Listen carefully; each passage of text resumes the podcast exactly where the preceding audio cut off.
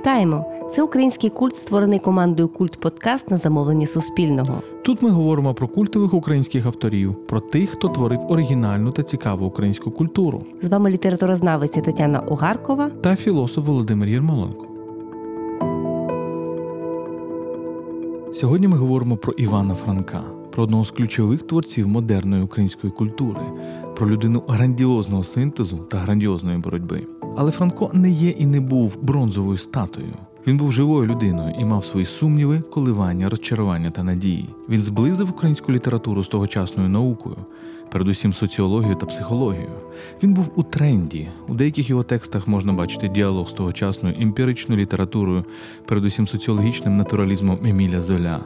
А деякі використовують матеріал тогочасної психології та психіатрії, творчість Шарко, Вунта чи Охоровича. Франко вірив у поступ, у поступ, який поєднає вершини і низини, традицію і модерність, інтелігенцію та народ.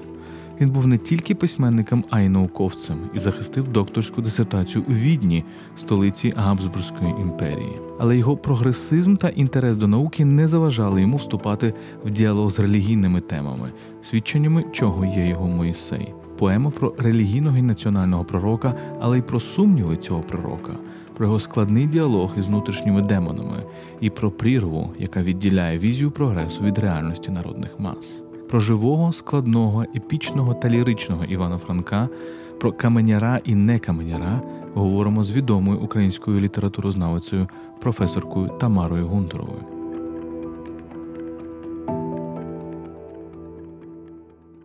Вітаю наших слухачів. Це спецпроект Український культ. І сьогодні ми говоримо про таку грандіозну фігуру української культури, як Іван Франко. І наша гостя, відома українська літературознавиця, член-кореспондент Національної академії наук України Тамара Гундурова. Пані Тамара, дуже дякую, що з нами. Дякую за запрошення. Отже, Іван Франко, ваша дуже відома книжка, фундаментальна книжка, фактично, де ви навіть об'єднали два погляди: Франко не каменяр і Франко і каменяр в видавництві критика вона з'явилася певний час. Надзвичайно цікавий цей погляд. Але все ж таки з першої метафори давайте почнемо. Франко не каменяр, тому що всі в школі знають, що Франко це каменяр. Чому ви такий погляд пропонуєте? Е, е, власне, мене завжди е, непокоїло те, що ми, називаючи так мовити, так загально Франка Каменярем, Каменярем, Шевченка, Кобзарем і так далі, що ми перекриваємо шлях до розуміння цих письменників. Тобто ми ми між ними і нашим сприйняттям ми вибудуємо стіну нерозуміння. Ем, яка не яка не дозволяє нам загалом так мовити, зрозуміти і особливості там, скажімо, творчості, і і, і, і, і внутрішню якусь дилему, яку, яку, яку вони мали як люди, як письменники, скажімо. Е, а крім усього іншого, каменяр, е, загалом вся ця ідеологема, я би так сказала, це е, може швидше навіть так мовити радянського типу. І тут взагалі було для мене дуже важливо спробувати зняти от, власне, оце от ідеологічне навантаження. Хоча Хоча фактично такий культ е, каменяра, мабуть, почав складатися ще в кінці життя е, самого Франка.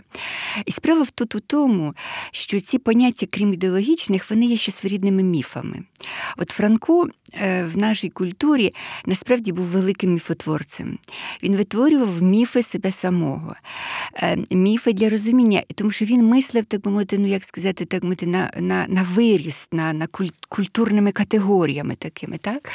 І він створив кілька таких міфів. Один із них це, що Франко це є мужик. Значить, Як як, як осин селянина, вигодований твердим там, мужичим хлібом, я поклав собі вітати так мовити, цей бор своєму народу. Це його промова на. Ем, Річниці на ювілейні такі річниці його творчості, коли його вітали, і він так він. І він е, е, що робить? Він себе ідентифікує як мужика. Перед цим він таким ідеалом, е, він був поет, він був мужиком, але став велетним у царстві духа. Він так говорив про Шевченка. Отже, до певної міри Франко ставив себе в ряд із Шевченком, теж так само, і теж так само, як Шевченка, якого він порівняв з мужиком. Він так само витворював міф себе самого. Хоча за походженням за своїм він абсолютно не був мужиком, він був з такого Досить заможного, скажімо, роду. Батько його був ем, був е, ковалем, але але досить таким заможним, скажімо так. У них багато там сім'ї були, родичів, так мати, приживав таких. так. Мати була з такого збіднілого шляхетського роду. От, Тобто Франко зовсім не був таким, скажімо. Є паралель зі Стефаником, про якого ми з вами так, говорили. Так, так, теж так, такий міф міф селянства. І, і розуміємо, чому, тому що ці люди намагалися дати голос тим, хто кого не чути. Так? Так, І до певної міри вони створювали. Але мені здається, коли ми порівнюємо Франка і Шевченка, ми бачимо більше розбіжності, ніж ніж подібностей, тому що Франко інтелектуал. Шевченко це передусім людина великої інтуїції, великої емоції, великої сміливості. Франко не тільки письменник, але так, також грандіозний вчений. Так? Франко, все ж таки, у Шевченка теж є постійний діалог з іншими культурами. Згадаємо там з з е, чеською культурою, так, з mm-hmm. з біблійними якимось мотивами, з темами давнього Риму. Але Франко це набагато далі розвинув. Тобто в нього набагато, мені здається, глобальніший погляд. Так, і це, власне, цей так мовити, міф каменяра. каменяра. Е, Франко справді ну, це це остання остання чверть 19 століття, коли йшлося власне про творення української модерної нації, модерної культури.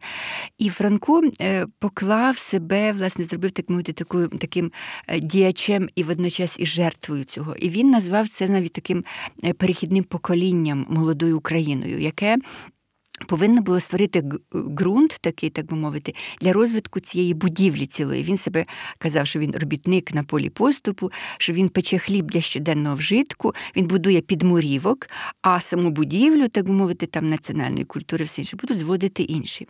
От. І от, власне, от в цьому всьому він витворює цей, так би мовити, міф каменяра, себе як каменяра. Це його фактично ранній такий вірш.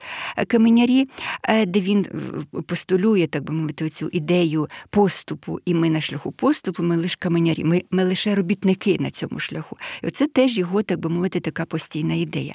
Вона має теж масонський підтекст, і я про це так би мовити говорю. І про це ви пишете в цій е, другому своєму так, так, так, е, так есеї чи маленькій книжці Франко і Каменяр, де ви піднімаєте, в принципі, масон, слово масон французькою означає каменяр. Так, так? Той, хто працює з каменем, той, хто працює з формою, і, мабуть, там все ж таки метафора, що це це все ж таки більше 18 століття, це оця метафора формування, витисання з каменя. Mm-hmm. Вона надзвичайно цікава, тому що, ну, тому що, можливо, тут е, ми, ми бачимо оцей. Це це е, кінець 19 століття, оцей момент позитивізму, момент науки, так, коли знову ж таки відмінність Шевченком з епохою романтизму, коли набагато важливіше стає тема раціонального оформлення, то і ця масонська тема, вона теж, як це не дивно, е, спливає дуже цікаво тут. Так, абсолютно. Ем, е, для Франка, е, ну, в такому метафоричному розумінні, каменяр справді це і той, хто витісує, так би мовити, хто е, так би мовити, ем, робить, дає форму якусь таку, та, ідеї. Та. От, І для Франка оцей от, ем, пошуки такої форми, такої, знаєте, ізмарахту, ізмарахту, тобто такої духовної якоїсь суті, яку він витісує, так би мовити, вирізблює, вона є для нього важлива. Але це теж метафора е, е, так мовити, шляху теж, шляху до розуміння, до до реалізації якоїсь. І це у Франка було дуже важливо. І ви абсолютно. Закономірно говорити про те, що це період позитивізму, це період, так би мовити, ем, дія, діяльний такий період, а не романтичних якихось мріянь. І для Франка це було важливо. Е, для Франка теж таке було важливо теж опертися на науку, звідси його ідея наукового реалізму. А От е, література порівнювалася з соціологією, із, із е, Франко дуже добре вивчав і знав взагалі психологію тодішню. І коли подивитися на нього, то насправді його його тексти вони дуже е, дуже наукоподібні, тобто вони закроєні на знаннях таких. От в нас мені здається, що в літературі такого такого типу загалом немає. І він теж так само збирав, оцю, якщо говорити про оцю, оцей, е, оцей, оцю формулу, це витісювання чи врізблювання цієї ідеї культури, то він збирав із різних культур, старих і нових часів, із різних намагався це все привласнити, як він казав, тому що привласнюючи оці оці всі сліди різних культур, він, він так мовити, формував оцю ідею чи, чи модель, скажімо так, літератури і культури української. Це теж продовження до певної міри лінії Драгоманова, якого ми можемо вважати певним вчителем Франка, можливо, людиною, яка принесла оцей це дуже дуже цікаво взагалі думати та, про те, що Драгоманов залишив Російську імперію через через репресії, через царські репресії, але до певної міри, можливо, в Галичину привіз цю ідею, що ви русини галицькі, ви не росіяни, так, ви українці, як себе Драгоманов сам називав. І це це така історія про те, як надмірні репресії в Російській імперії насправді можливо стимулювали український рух. Але Драгоманов це можливо та людина, яка оцей по-перше, цей погляд на науку, по-друге, цей глобальний погляд, так намагання е, зліпити українську культуру в постійному діалозі з, зі світовою культурою, він дав принаймні двом нашим геніям. Так, це Франку і Лесі Українки, Українці, так? Безперечно, так. Постать Драгоманова е, загалом ну, фундаментальна, одна з основних, взагалі, якщо ми говоримо на, про нашу національну культурну свідомість, політичну теж так само. Ем, це справді людина людина, яка е, не тільки е, ідеями своїми е, так мовити, заклала дуже багато тих ідей, моделей так мовити, національного розвитку, але він опинився сам в центрі. Він він, він був в Європі, так би мовити, і він європеїзував цю культуру нашу значною мірою. І він так, він абсолютно теж я впевнена в цьому, що він він мав фундамент основний, так би мовити, вплив на на Франка. Фактично, це Драгоманов і свідомо, і несвідомо, бо тут є своя колізія, так би мовити мовити, сформував е, е, Франка таким, яким ми його знаємо. Ну, по-перше, по-перше, ем, це були дуже складні стосунки. Тут не треба мене. Це були стосунки учителя і учня. Е, учитель був дуже суворий. Загалом Драгоманов був дуже жорсткий в спілкуванні. Він в нього улюбленим учнем його був Михайло Павлик. Через те, що Михайло Павлик абсолютно слухняним був учнем. Він виконував усе. Він був таким до певної міри, ну трохи, е, скажімо, такий догматичним. От ну і коли вже Драгоманов був в еміграції, Павлик був фактично його голосом в Галичині. Так, так, так, так. так. А Франко е, він весь час, як як людина творча, він весь час е, змінював, він хотів займатися творчістю. Драгоманов не любив, щоб Франко займався е, чим-небудь, окрім політики. Та? Він його весь час скеровував на цей бік політики. А от крім того, він трохи змінював там свої ідеї. Це Франко це Драгоманову теж не подобалося. І ця образа така внутрішня, вона породила внутрішню травму в самого Франка. І коли Драгоманов помер, то Франко пише таку так, статтю, потім видає його листи, і в цих листах говорить про те, як йому боліло, те, що це був батько такий, але як батько дуже жорсткий батько, який ніколи не хвалив, весь час весь час його бив, е, так мити, дорікав йому за щось за за те, що він не так робить. І це е, можу сказати, що навіть Франко під кінець життя ем, загалом хворів і мав ем, складний дуже такий період він нервових таких теж і зривів, і все, галюцинації, все. І він мав, так би мовити, таку, такі ці галюцинації, де Драгоманов, так би мовити, оплутав його руки цими цими цепами, що він його суд над ним чинив там і, і таке інше. Так, пам'ятаємо, що фактично останні роки життя Франко е, це людина з паралізованими руками, так, так. яку треба. Тобто є історії, наприклад, його учня Сушкая, де він розповідає про те, що Франко, коли приходив до них додому, і ця істо... ну, ці відвідини ем, тривали певний час, то дружина Сушка годувала його навіть з ложечки, були були і таке. Але справді, оця ці його галюцинації, так, е, коли він навіть виходив е, на ніч з дому, і потім його зранку десь знаходили. І він говорив про те, що ось справді приходить дух Драгоманова і б'є його по руках. Так, так, так, е.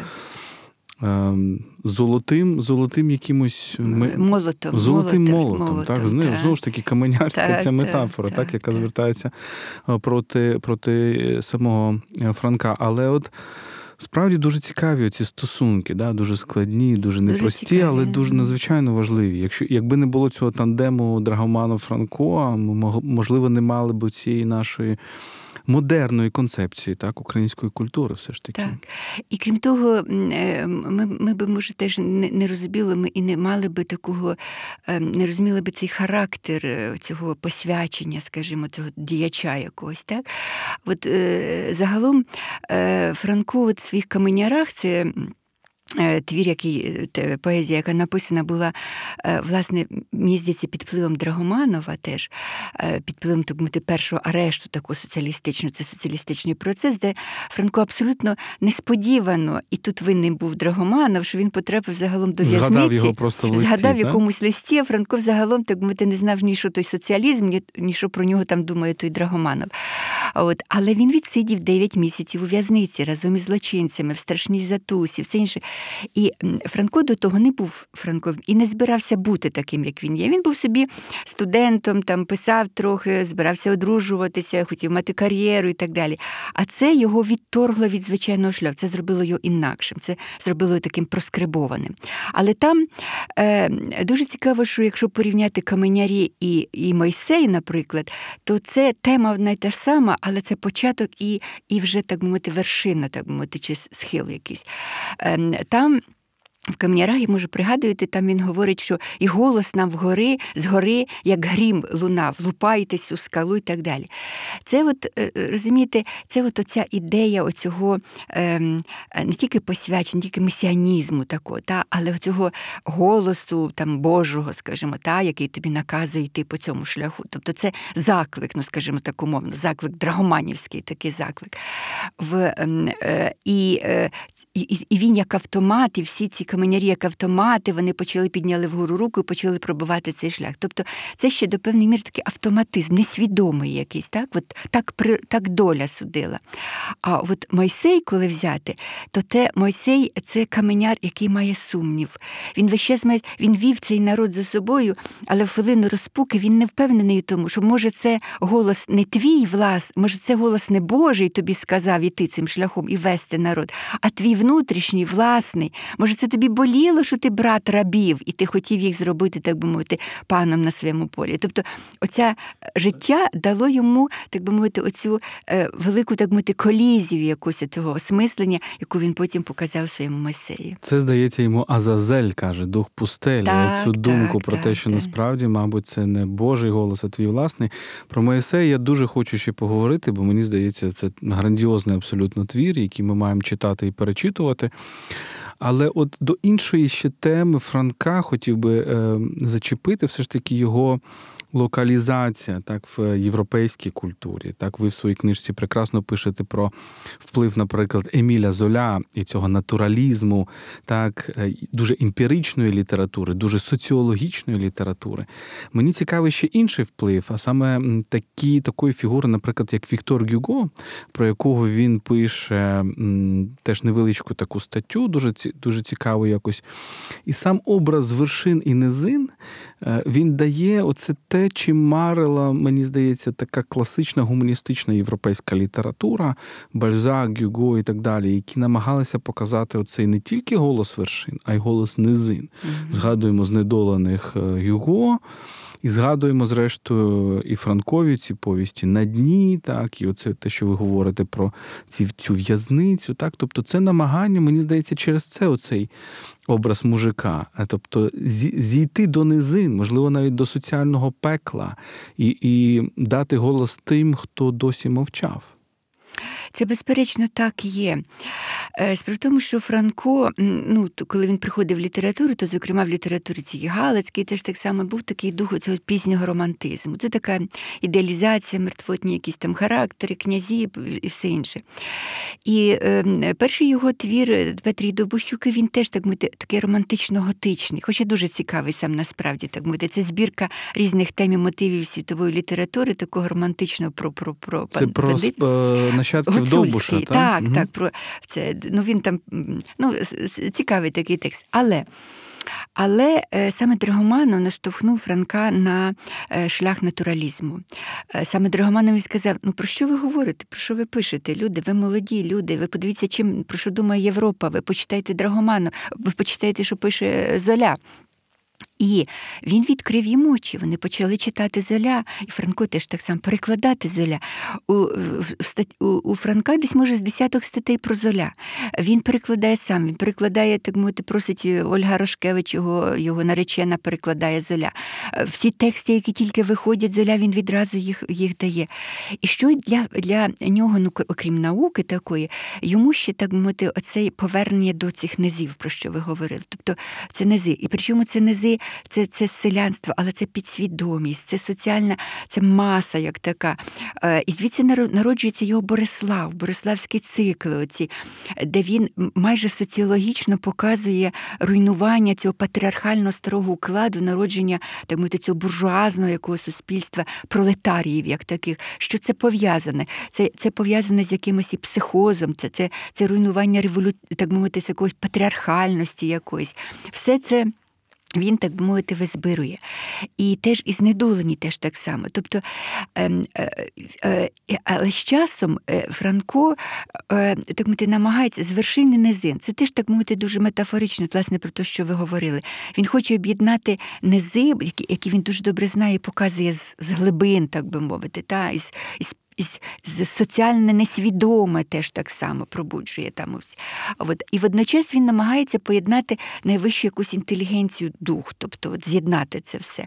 Тому що одна з ідей його було це, так би мовити, зробити, витворити українську інтелігенцію, яка повинна зацікавитися власне цим своїм народом і зробити паном на своєму полі. Тобто, ну це така теж так мовити е, романтична Ви ідея нації. У своїй книжці дуже цікаво цю гностичну тему. Вона надзвичайно цікава. Я думаю, для Франка самого, мабуть, була дуже була б незвичною з цим все ж таки позитивізмом, акцентом на науці, але це ж оця якраз гностична тема, так як поєднати вершини і низини, mm-hmm. тобто цей дух, інтелігенцію, розум і так далі, в принципі, з, з тими людьми, які є плоттю, можливо, а можливо, і душею цього народу, так, можливо, не зовсім освічені, так, але, але несуть цю народну енергію. Тобто, до певної міри ми можемо цю українську справу е, кінця 19 століття бачите як дуже гностичну, майже містичну справу. Так, так, так.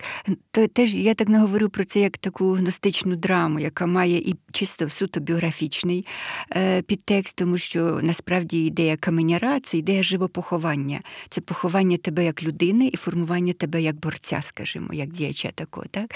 Але це теж так само це, так би мовити, сходження цього духу донизу, так би мовити, просвічування цієї маси народної якоїсь і повернення до верхів, тобто це оце синтезування цієї єдності якоїсь такої.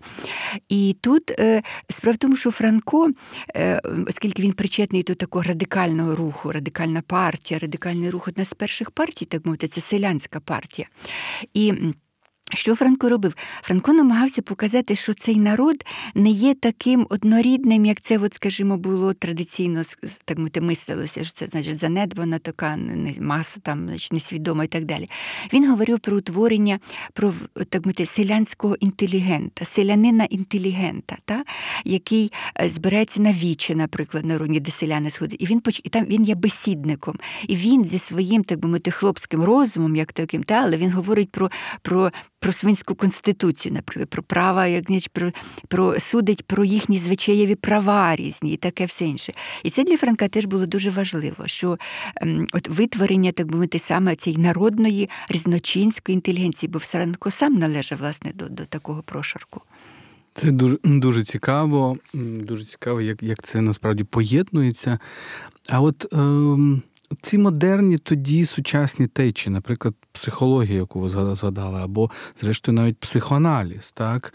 Е, теж це ж проникнення в ці низини, але не соціологічні, а от психічні, наші низини. Наскільки це для Франка було важливо? Ви знаєте, я я можу навіть похвалитися, е, е, тому що я просто захоплена цим. Я готую так мовити таку таку статтю, я вже мала кілька доповідей на те, але про власне Франко і Франко і психологія. Це надзвичайно цікава тема. Справа в тому, що ем, як я побачила це відкрила. Е, Франко в кожній із своїх автобіографій згадує про те, що він відвідував семінари в Львівському університеті такого Юліана Охоровича. Хто був такий Юліан Охорович? З психології.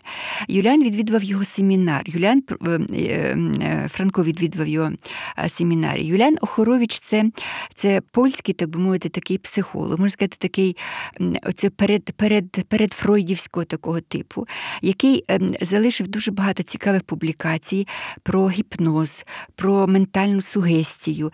Ем, він ем, працював з Шарко разом, до речі, тоді, коли там і Фройд був у, Франції. Це десь 80-ті роки, здається. Так, да? так, так. 19 І е, він він проводив ці, він теж магнетизмом цікавився. Ну, це ще той так, так мовити період. Е, Проводив ці сеанси гіпнозу, на які приїжджали там і Ломброзо, і всі інші, і так мовити, він записував це все. Тобто, це дуже такий, е, е, ну, дехто каже, так мовити, це парапсихологія така, але це на тому етапі, коли психологія, психіатрія і творчість вони десь пов'язувалися. Але між це собою. був тренд тоді. Шарко Так, був так, так, найвідомішим е, так, так, пси- так, психіатр, так. я не знаю, чи це психіатр називалося тоді. І справді він намагався лікувати е, істерію через гіпноз, а скоріше показувати зв'язок між істерією та гіпнозом. Це надзвичайно була важлива тема. тоді. Це е, Франко теж так само читав і знав про Вунта. І от, власне, відвідуючи цей семінар Охоровича, е, він так багато взяв від нього, що його деякі його ранні статті, його е, твори є просто ілюстрацією ідей Охоровича. Охорович на той час був молодий зовсім. Він приїхав, він десь не отримав місце в, Німеччині, і він його послали викладачем до Львівського університету. Він був молодий, е, ним дуже захоплювалися. Він, крім того, цікавився творчістю, бо пізніше він, він е, так мовити, такий мав будинок відпочинку, куди приїжджали е, польські, так би мовити, письменники, і він їх там, так би мовити, лікував і водночас експерименти якісь робив. Ну, така дуже цікава людина. І Франко був захоплений ним. Він постійно згадує в кожній своїй автобіографії це. І має своїй бібліотеці ще досі, навіть у бібліотеці зберігається одна з книжок е, Охоровича. І е, от, власне, те, що ми про що ми говорили, що коли подивитися на всю творчість Франка, то його інтерес до несвідомого, до підсвідомого, наприклад, як е, до сугестії, е, його, наприклад, із секретів поетичної творчості, де він вперше фактично починає говорити про роль підсвідомого в процесі художньої творчості. Це все породжено, власне, оцею інтересом до, до, до психології і психіатрії. Причому це психологія не символічна така, це психологія, яка пов'язана із. З фізіологією, так би мовити. От, тобто це той етап, коли ці речі, так би мовити, були пов'язані між собою. Це дуже цікаво, і це не суперечить, в принципі, цьому образу Франко як такого раціональної фігури, тому що, зрештою, це Так, було так. продовження цього. Так? Психоаналіз, навіть фройдівський, е, він народжується з цього прагнення підсвітити те, що в темряві, так? Мгм, Дуже, навіть просвітницького прагнення. Але Франко просвітник, Франко е, людина поступовець, так? людина, яка цінує поступ, яка цінує раціональність, яка, в принципі, бореться з клерикальними е, думками, клерикальною культурою того часу. А все ж таки ще є один образ це Франко Лірик. Так? Це Франко до певної міри емоційний, це Франко там, зів'ялого листя, наприклад. Так? Що ми можемо про нього сказати? Ну, от, власне, коли я говорила, ем, намагалася так мовити, деконструювати, скажімо так, оцей образ Франка Каменяра, я власне і хотіла відкрити оцю людську так мовити, внутрішню якусь таку колізію і характер самого Франка. І через те я говорила, говорила це про постійне двійництво, так би мовити, Франка, Е, його драму, так би мовити, його життя, якою. З одного боку, він ем, змушений, так би мовити, мати ці цілі, боротися і так далі. А з іншого боку, він насправді є е, тонкою, так мовити, вразливою людиною, має свої, свої е, тіню, свою тінь, скажімо так. І Власне, зів'яли його листя, це, е, ну, це, це так мовити, така, е, така, такий текст, який е, е, задає характер цілого, скажімо, ХХ століття, початку ХХ століття. Тобто, так чи інакше, там і Тичина звучить, там і Зрільський, і так далі, і шістдесятники там можна відчитати все. Е, Франко, але Франко тут теж підійшов, розумієте, як ми то сказати, йому, йому був близький Гьоте. Тобто це теоретично мислячий чи раціонально мислячий письменник. Він постійно намагався себе таке робити. Розумієте, він постійно власну драму підносив до рівня культурного якогось е, типу, культурного якогось такого символу. Е, Він, е, до речі, якщо повернутися до психології, він аналіз, так як це було це самоспостереження, так, експеримент над самим собою. Франко залишає надзвичайно цікавий матеріал з історії моєї хвороби, де він описує симптоми своєї хвороби. Тобто він сам від- відкриває свою, хворобу для розуміння так як явище культурно там чи психологічно. І от, власне. Свою любовну історію, скажімо, свою драму, якусь так би мовити, любовну, Франко теж запаковує і подає, власне, як цю ліричну драму. Причому він насправді використовує справжній щоденник одного із героїв, який одного з вчителів, так би мовити, який до нього потрапив, е, який переживає цю драму, так би мовити, і який насправді е, здійснює самогубство від нерозділеного кохання. Франко вплітає сюди свої суб'єктивні, теж так би мовити, е, якісь почуття, теж так само бере оцей текст текст, реальний матеріал, скажімо, та живий, от спогади, щоденник там все підводить сюди, так мовити, вертера і і дає так мовити передмову, ем, щоб не йшли так мовити цим шляхом. Прищеплює культурний факт робить, щоб це була віспа проти декадентизму в українській літературі. Хоча насправді він його прищепив, прищепив українській українській літературі. От, Тобто, ну Франко надзвичайно різний. От, власне, мене, мене це цікавило. Ну, дуже цікаво, те, що ви згадали Гьоте. Гьоте теж дуже дуже різний. Так? Yeah. Гьоте Вертера, Гьоте Фауста, Гьоте вибіркових спорідненостей, Гьоте трактату про про кольори, наприклад. Mm-hmm. Гьоте адміністратор, Гьоте Гьоте політик. Е, і мені здається, Франко бачив це як орієнтир. У нього є дуже цікава передмова до до Фауста, Фауста так, так, де він, в принципі, не так про Фауста говорить, а про як українську літературу, потребу mm-hmm. бути зрілою потребу. Він він себе бачить до певної міри, так само, як Гьоте себе бачив біля початків німецької літератури, так, так і Франко біля абсолютно. початків української так, літератури. Так. Хоча от він бачить Фауста як такий. Передусім, як заклик до дії, так, до до діяльної роботи, і мені здається, тут він трішечки спрощує Фауста, тому що в Фаусті теж є і містика, і і діяльність, і політика, і і філософія, і багато іншого. Але от е, Франко універсаліст, так, от є діалог з Гьоте, є діалог з Віктором Гюго, про який ми е, питали, є його адаптація Дон Кіхота е, Сервантеса, mm-hmm. є його mm-hmm. якісь студії з абсолютно інших літератур. Це теж надзвичайно цікаво, так? Це надзвичайно цікаво і, на жаль, мало відомо, але насправді ну, я не хочу говорити про Франка як перекладача, скажімо, та, як, як я теж як теж дуже цікавий, як дослідника, наприклад. А Франко справді говорив про він вносив оцей так мовити, діалогізм, діалогізм в культуру. Він саме так його розумів.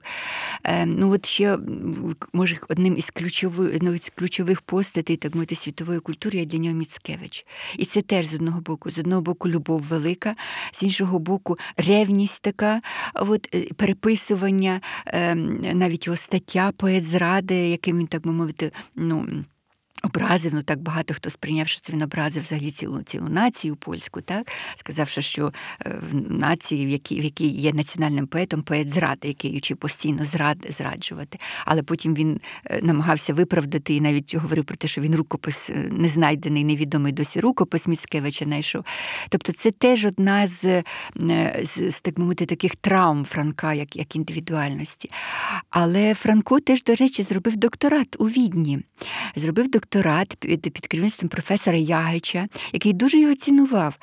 І загалом цілі, цілий ряд так мовити, його статей, такому ем, компаративному, порівняльно-історичному аспекті, вони надзвичайно цікаві. І вони вони написані на на такому е, на, на високому такому рівні. розумієте? Франко в відношенні міг би бути великим, так би мовити, таким вченим дослідників. Його прекрасна, прекрасна його докторська дисертація, старохристиянський роман про Варлама Йоасафа. Графа, так, де він говорить не тільки про про так мовити, цей старохристиянський роман, він який, який так мовити, ідея, яка віддає ще від буддизму, від Будди і все. Але він говорить про становлення європейського роману як жанру. Розумієте, це надзвичайно цікаві його там є спостереження. Потім, е, ем, ну знову ж таки, він він намагається бути на перехресті, так би мовити, різних культур, різних, все, що можна тільки взяти в українську літературу, він все це намагається привласнити. Він загалом казав, що ця культура світова світова це чи національна це так мовити, як дерево. Чим воно вгора, кора вгору крона росте, але коріння, чим воно більше, так би мовити, в різні краї, народи, культури, часи, так би мовити, він воно входить, тим більше крона стає потужніша і і, і багатша. Ну от як цікаво, що наші оці класики Драгоманов, Франко, Леся Українка це насправді люди грандіозної універсальної культури, які е, піднімали українські теми, але за рахунок того, що вони вкорінювали в якійсь світовій так, культурі, так, так, не тільки західноєвропейській, до речі, і і близькосхідній, і дальньосхідній, mm-hmm. і так далі. Mm-hmm. Так? Ну, Франко дуже багато в цьому відношенні зробив.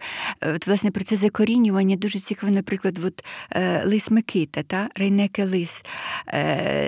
Тобто, це теж, по-перше, Гьоте, але Франко був теж дуже, коли критики говорили про те, що він переписав чи взяв сюжет від Гьоте, він пише таку передмову цілу, з певною образою говорить, що так, от, але цей сюжет, який відомий з давніх часів, там, скажімо, ще, ще з Месопотамії, десь так все, як він переходив у різних народів, як він розгортався, які які сюжети бралися до уваги. От Гьоте взяв так, а я а я взяв так. І він настільки наповнив це українським колоритом характерів і, і, і описів, і так далі, що це просто ну, от один із мені здається, таких шедеврів, який показує, як можна брати і говорити на рівні світовому і світовими сюжетами, працювати і водночас зробити наскільки закоріненим власне у свій ну, Гьоте любив це. Він, е, тобто, згадаємо Фауста, але не тільки, наприклад, образ Огра, який поширений у Шиллера, і у Гьоте, спочатку у Шиллера навіть. Тобто вони працюють з тими міфологічними сюжетами, і дуже цікаво, і зрештою показують, що література не тільки може вигадувати сюжет, а може діалогізувати з міфологією, так, наприклад, так, або казками. Так. Давайте поговоримо про цей один із універсальних сюжетів. Це тема Моїсея. Грандіозна поема, просто причому як вона написана, з яким стилем, яка її доля. До певної міри Моїсей Франка, мені здається, це оця криза цієї пророцької, пророцького погляду на літературу. Хоча він іронізує з того, що, наприклад, Шевченка називають пророком, у нього є коротка там замітка, здається, про е, те, як е, доктор Щурат порівнює Шевченка і Єремію. Він каже, це абсолютна нісенітниця, тому що Єремія це пророк, який говорить про значить, занепад, mm-hmm.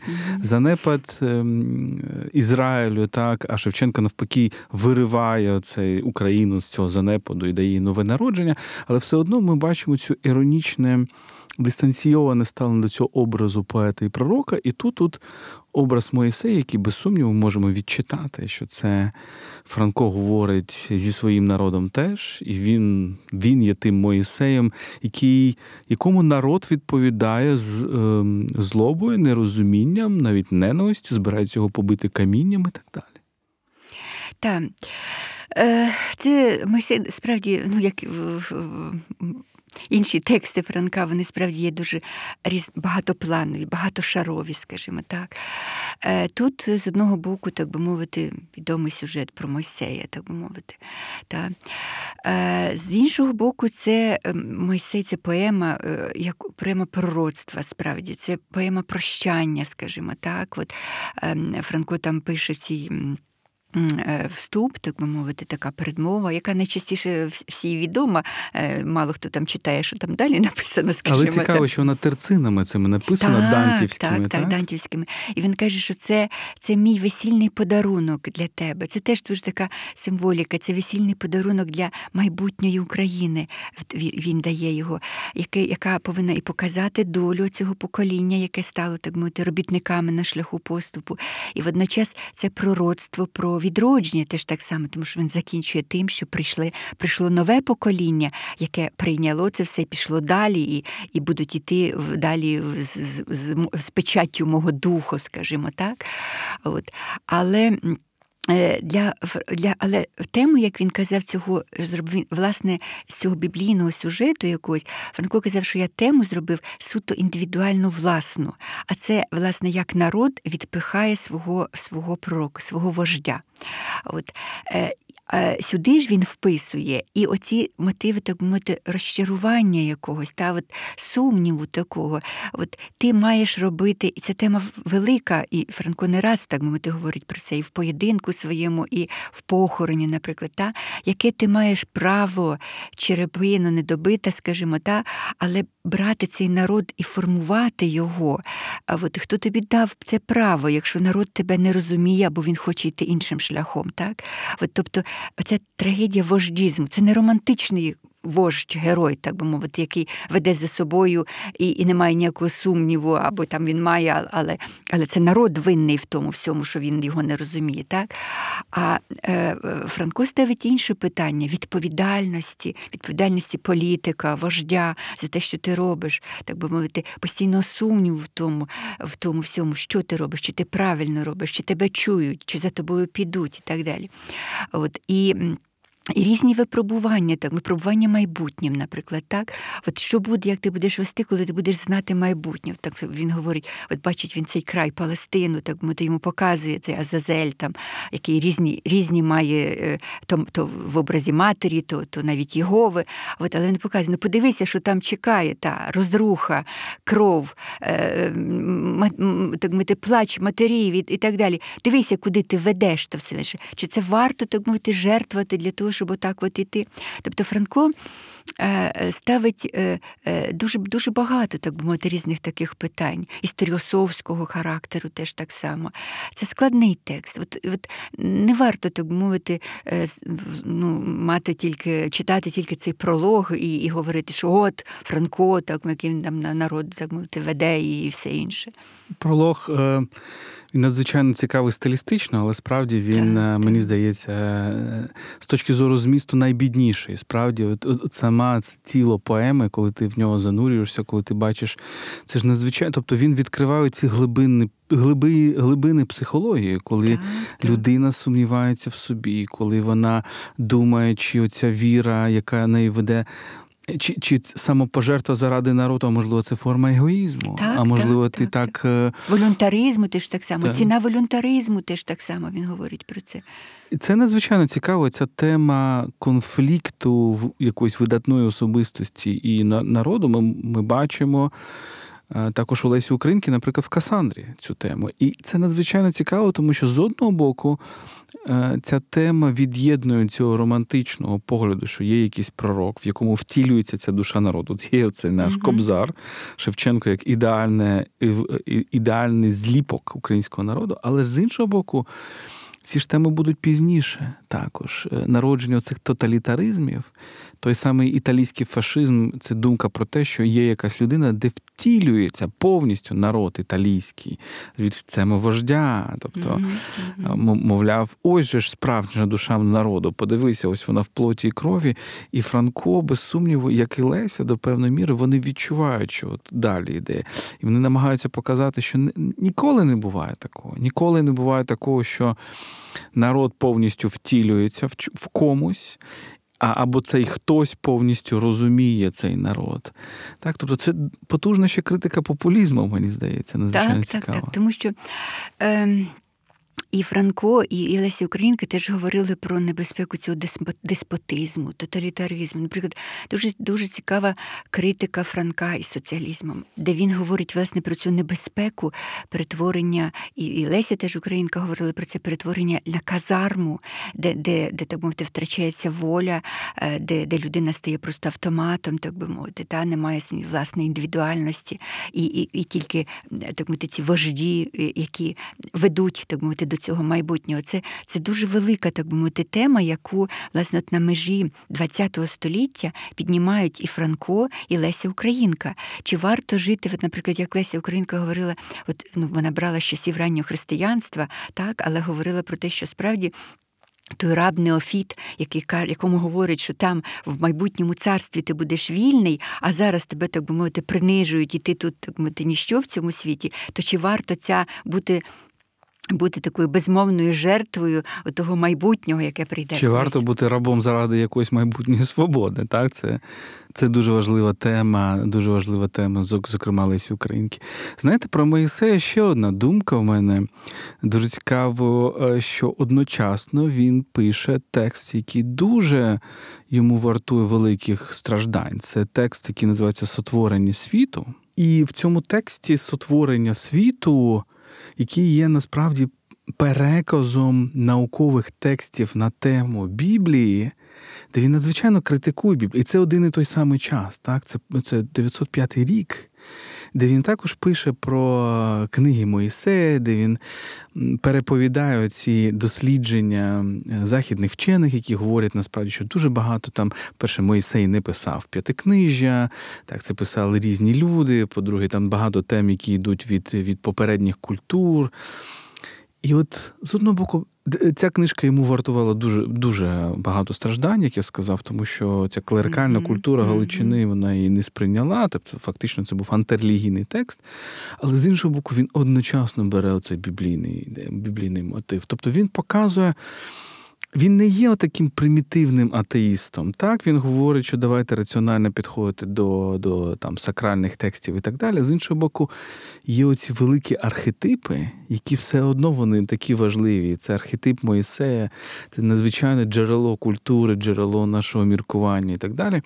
Ви дуже цікаво в своїй книжці проводити паралель з Фройдом, який теж пише про Моїсея. Оця mm-hmm. знаменита книжка Людина Моїсей, де він показує такі психоаналітичні джерела.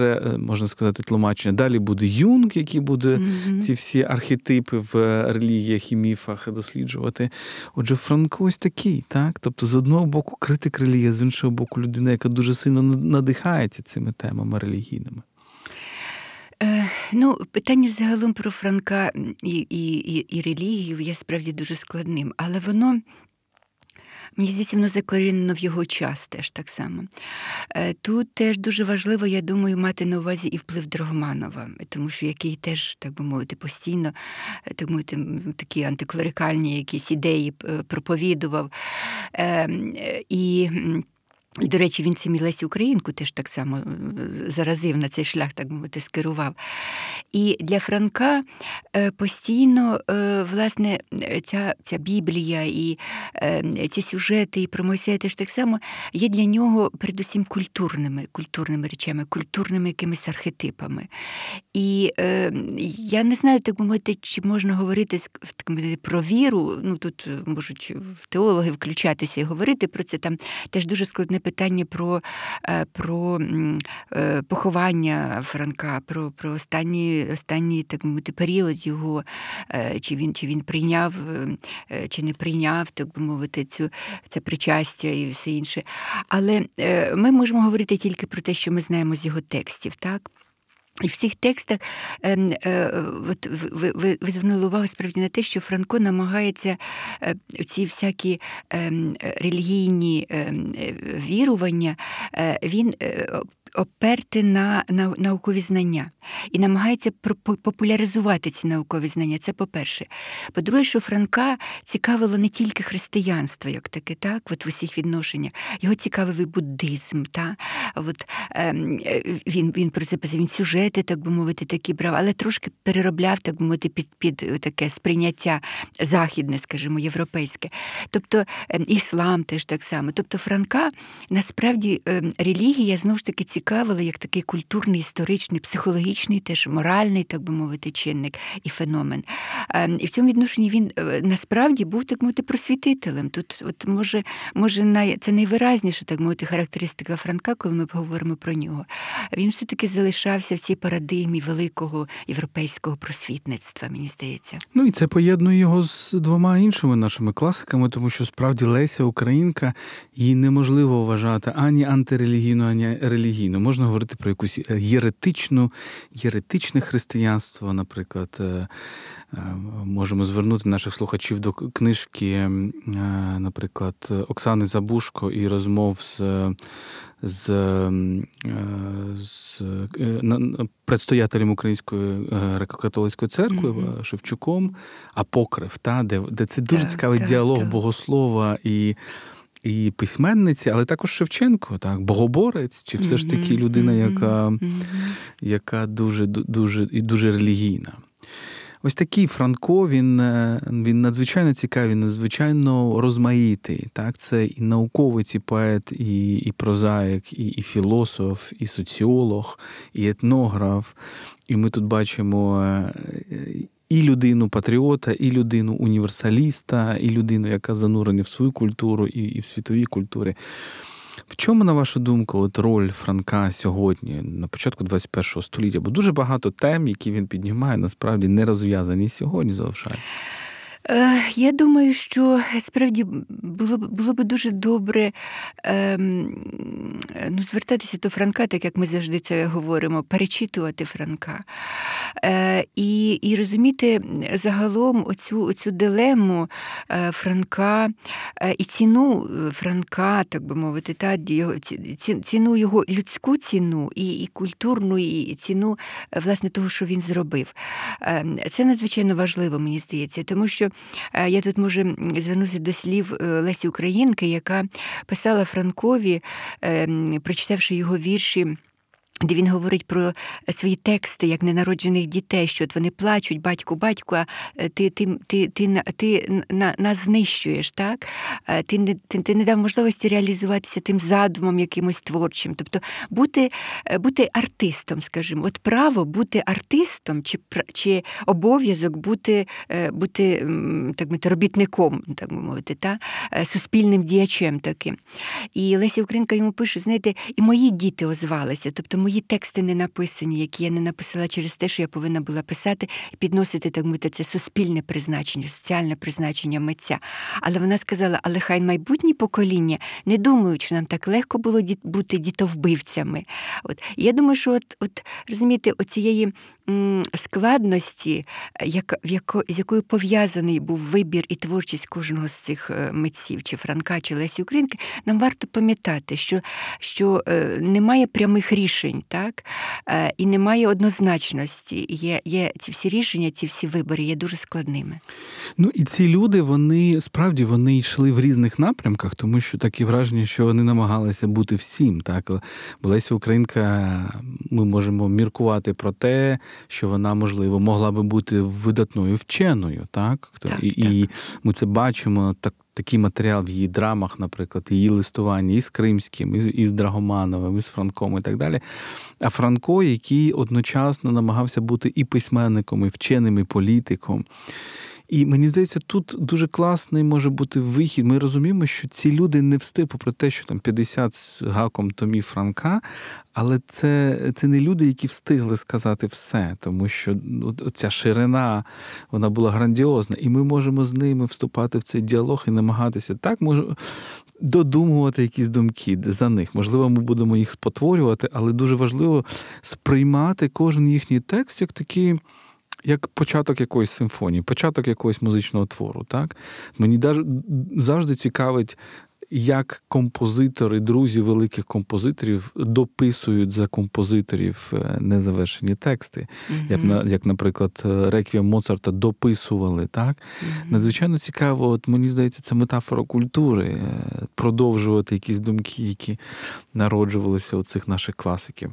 Отже, говорили ми про Івана Франка, говорили ми з прекрасною, надзвичайно цікавою літературознавицею, класиком вже української літературознавства, мовознавства Тамарою Гундеровою. Дуже дякую за цю розмову. Читайте її книжку Франко не Каменяр, Франко і Каменяр. Ми е, це записуємо цей випуск в Могилянській школі журналістики, якій ми дуже дякуємо за гостинність. І слідкуйте за нами. Дякую.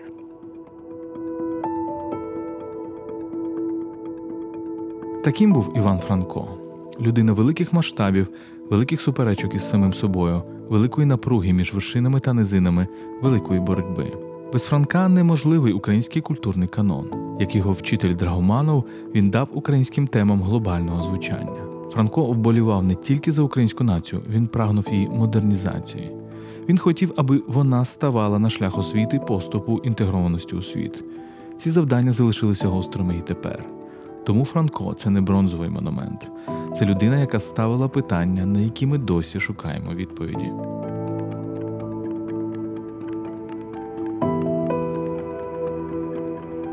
Це був український культ, створений командою Культ Подкаст на замовлення Суспільного. У ньому ми говоримо про культових українських авторів, про тих, хто творив оригінальну та цікаву українську культуру, З вами літературознавиця Тетяна Огаркова. та філософ Володимир Єрмоленко. Не забувайте підписатися. Та відкривайте разом із нами нашу культурну традицію.